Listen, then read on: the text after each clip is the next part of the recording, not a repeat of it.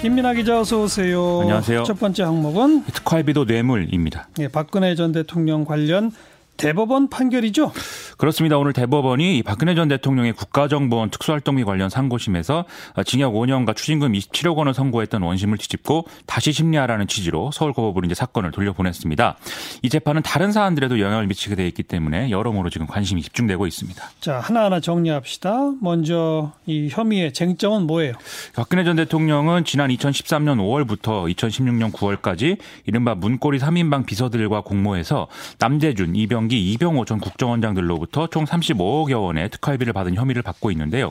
이 대목을 뇌물, 국고손실, 횡령 이런 혐의들을 어떻게 얼마나 적용할 것인가 이게 재판의 쟁점들이었습니다. 그래서 1심, 2심에서는 어땠습니까? 1, 2심 모두 국정원장이 대통령에게 특활비를 건넨 것은 뇌물로 보기 어렵다 이렇게 판단을 했는데요. 당시에 이제 박근혜 전 대통령이 특활비를 받아서 일부를 청와대 예산 등의 공적 용도로 사용을 했고 이게 일종의 관행이었다는 점 등이 이제 고려된 걸로 해석이 됐습니다. 다만 1심은 이 건네진 특활비 35억 원 중에 33억 원은 이제 국고 손실 피해액으로 봤는데요.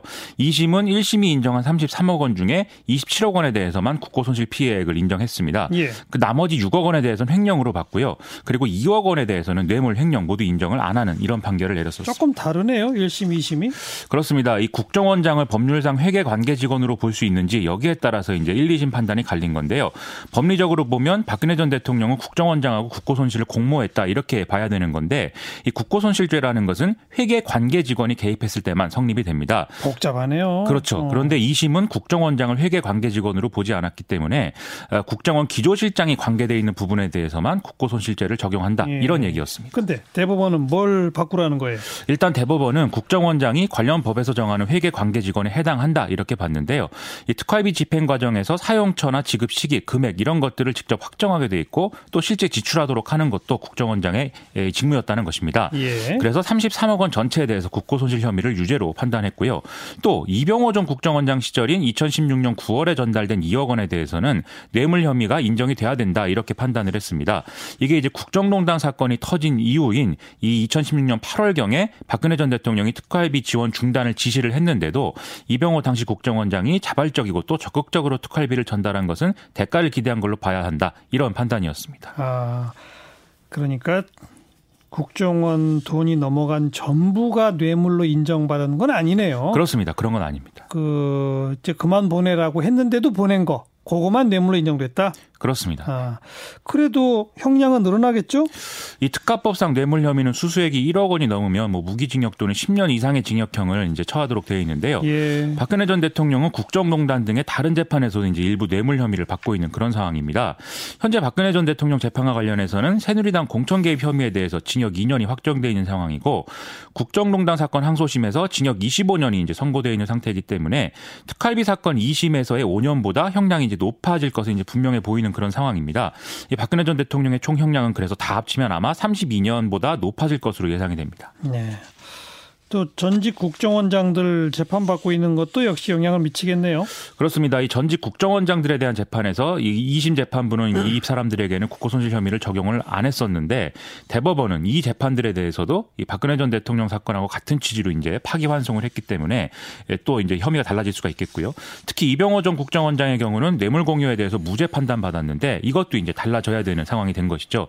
그리고 아울러서 이명박 전 대통령 재판에도 일부 영향을 미칠 수가 있는 상황인데요. 이명박 전 대통령 역시 같은 구조의 범죄 사실로 기소가 돼서 2심 재판을 받고 있는 상황이기 때문입니다. 네. 시사기 두 번째 항목은 홍콩 인권법 서명입니다. 그 트럼프 미국 대통령이 서명했다고요? 그렇습니다. 백악관은 현지 시각 27일 도널드 트럼프 미국 대통령이 홍콩 인권법에 법안에 서명했다고 발표를 했는데요. 트럼프 대통령은 성명을 통해서 중국과 홍콩의 지도자 및 대표자들이 서로의 차이를 평화적으로 극복하기를 바라며 서명했다 이렇게 밝혔습니다.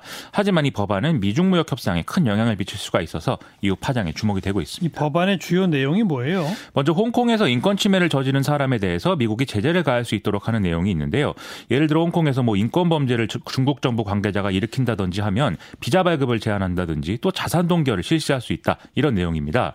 그리고 이 법은 미 국무부가 홍콩이 중국으로부터 충분한 자율권을 인정받는 상태가 계속되고 있는지 여부에 대해서 조사를 해서 해마다 보고서를 의회에 제출하도록 하고 있는데요. 예. 현재 미국은 홍콩에 특수한 지위를 부여해서 중국산 상품에 관세를 부과하더라도 이 홍콩 제품에 대해서는 예외를 인정하고 있는 상황이거든요. 그래서 앞으로 국무부 보고서를 통해서 충분한 자율권이 보장된다고 판단할 때에만 이 예외적 지위를 유지할 수 있게 하겠다. 이런 내용입니다. 아, 중국은 아주 뭐 강력 반발하겠는데요. 그렇습니다. 이 중국 외교부가 트럼프 대통령의 서명 소식 직후에 발표한 성명 내용이 이제 상당히 인상이 깊은데 세계의 엄중과 세계의 파괴를 얘기를 하면서 이 상황을 평가를 했습니다. 트럼프 행정부가 홍콩 상황에 엄중하게 관여했고 중국 내정에 엄중하게 간섭한 것이며 국제관계의 기본 준칙을 엄중하게 위반했다 이렇게 주장을 했고요. 음. 그리고 미국의 목적은 홍콩의 번영과 안정을 파괴하는 것이고 일국 양제를 파괴하는 것이고 또 중화민족의 위대한 부흥실현을 파괴하는 것이다 이렇게 얘기를 하고 있습니다. 그리고 자신들의 입장에 대해서는 세계의 확고부동을 얘기를 하고 있는데요. 외부 세력의 홍콩 상황 관여를 확고부동하게 반대하고 일국 양제를 확고부동하게 관철을 시킬 것이고 국가의 주권과 안전 발전도 확고부동하게 지키겠다 뭐 이런 얘기입니다. 네. 정부의 논평에도 이렇게 운율을 맞추는군요.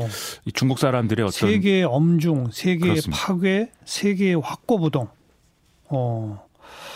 미중 무역 협상은 더 어려워지겠네요. 이 원래 중국과의 무역 협상 타결을 위해서 트럼프 대통령이 이 법안에 좀 거부권을 행사할 가능성도 예상이 됐었는데요. 그러니까요. 이 전격적으로 법안 소명이 이루어졌기 때문에 백악관이 1단계 합의에 근접했다 이렇게 밝혀온 미중 무역 협상은 다시 이제 안개 속으로 들어가게 될 것으로 보입니다. 음, 여기까지 듣고 우리도 무슨 논평할 때 이렇게 운율 좀 맞추는 거 한번 해봤으면 좋겠네요. 좀 시적인 낭만도 있는 것 같습니다.